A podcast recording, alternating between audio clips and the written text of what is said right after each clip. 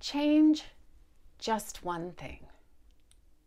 Hello, my loves. This is Annette of AnnetteLeonard.com, back with Chronic Wellness. I'm so delighted to be back together again after an 8-week break, the longest I've taken in these, I don't know, almost 4 years of recording with you. I had many things happen over these 8 weeks, from taking on too much to enjoying myself immensely and being oversick and overtired at times. So I'll catch you up on the details of that in the coming weeks. But before I forget, I want to tell you about the fact that starting at the end of September, I am going to be hosting a series every other week on IG Live called Chronic Wellness Conversations. And at 11 a.m. on Thursdays, Pacific Standard Time, I'll be hosting interviews, conversations with thought leaders and physicians and authors and sick people about the ways in which disability and disease and pain impact our lives. And I am thrilled to be able to have these conversations, and I'm so excited to be bringing them to you. I'll be delighted to be able to have this experience live and be able to invite you all to participate and ask questions and to be joining us on this platform. And so I hope you'll be watching the socials and be joining me over on Instagram for these new opportunities. And if there are people that you'd like to submit for me to talk to, or if you'd like to talk to me over on IG Live, get in touch. There are all the ways, from the comment section below to finding me on my website or on any of the socials. So please do that. Now back to the regularly scheduled program. So I recently went to the neurologist, and in the course of our conversation about the state of the daily migraine and about my sleep, the doctor had several recommendations, and some of them were about daily habits related to my contemplative practice, and a couple of them were medication-based, and one of them was dietary. And I was once again reminded of this fact, which is that when I jump headlong into changes that I'm hopeful about, or that I think are maybe going to make a difference, it's so easy to try to take on too much too quickly. I remember this particularly in the early stages of my illness, that I would change multiple variables all at the same time, and then if something changed in my health picture, I didn't know what made the difference. And that's where this idea of today's talk comes from: change just one thing. Now, I know it's not rocket surgery, rocket science and brain surgery, but it is an important point that I myself need reminding about. And so I thought maybe you might too, which is leave space, change one thing, wait, change one more thing. And so in this time where the neurologist recommended adding a medication, changing a dose of one of my medications, changing a dietary habit, changing a practice, I feel like I can change the practice anytime. You know, I can add this mindfulness-based technique that he suggested and just fold it into my routines. But I am going to change the dosage of a medication, and I'm going to wait 4 to 6 weeks. And then I'm going to make a dietary change, and I'm going to wait 4 to 6 weeks. And then I'm going to add in the other med that he suggested. And I'm going to wait 4 to 6 weeks. And maybe your body is different, but I feel like my body moves on a really mammalian, a very slow process.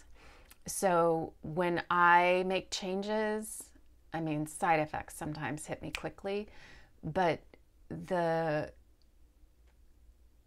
ability to see positive effects of a med often take a while for me. And I'm not just talking about, you know, like antidepressants where they say it could take 6 to 8 weeks.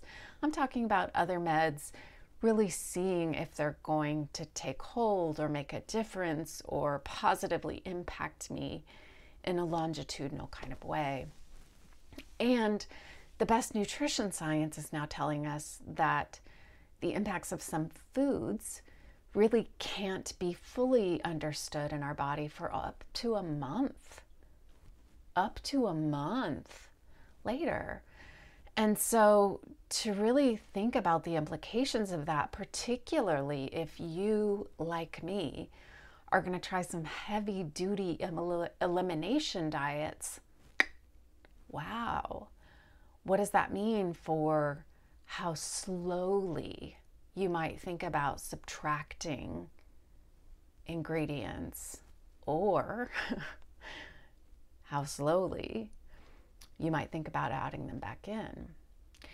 And I think it's really typical when doing particularly elimination diets to just subtract, you know, wheat, sugar, dairy, nightshades, simple carbs like potatoes and corn, I mean potatoes and nightshade, all in one go.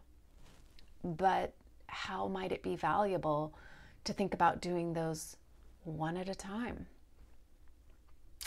I know it takes more time, folks, but what's more worth it than our health?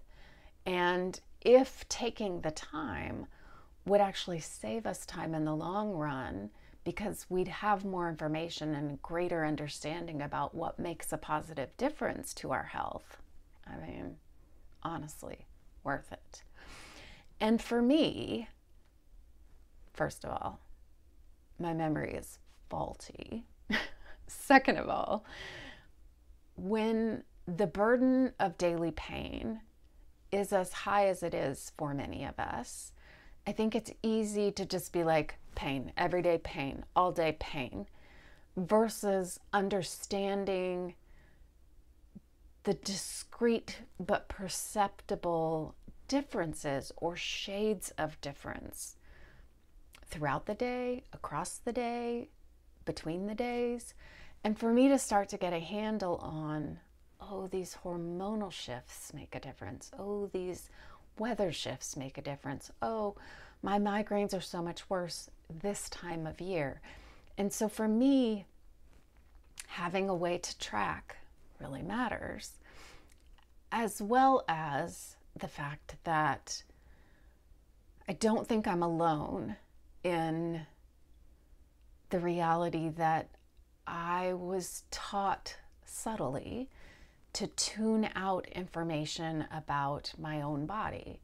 And so part of what I'm doing is learning how to reconnect and tune back into and understand and trust and learn the signals of my own body. And keeping track is part of the way that I'm learning how to do that. And so if you are making changes, having a way to track longitudinally so you can see whether or not those changes have made a difference. You know, if your daily pain journal is recording you at the end of the day routinely at a 7, and all of a sudden it goes down to a 6, you'll see that something is making a difference.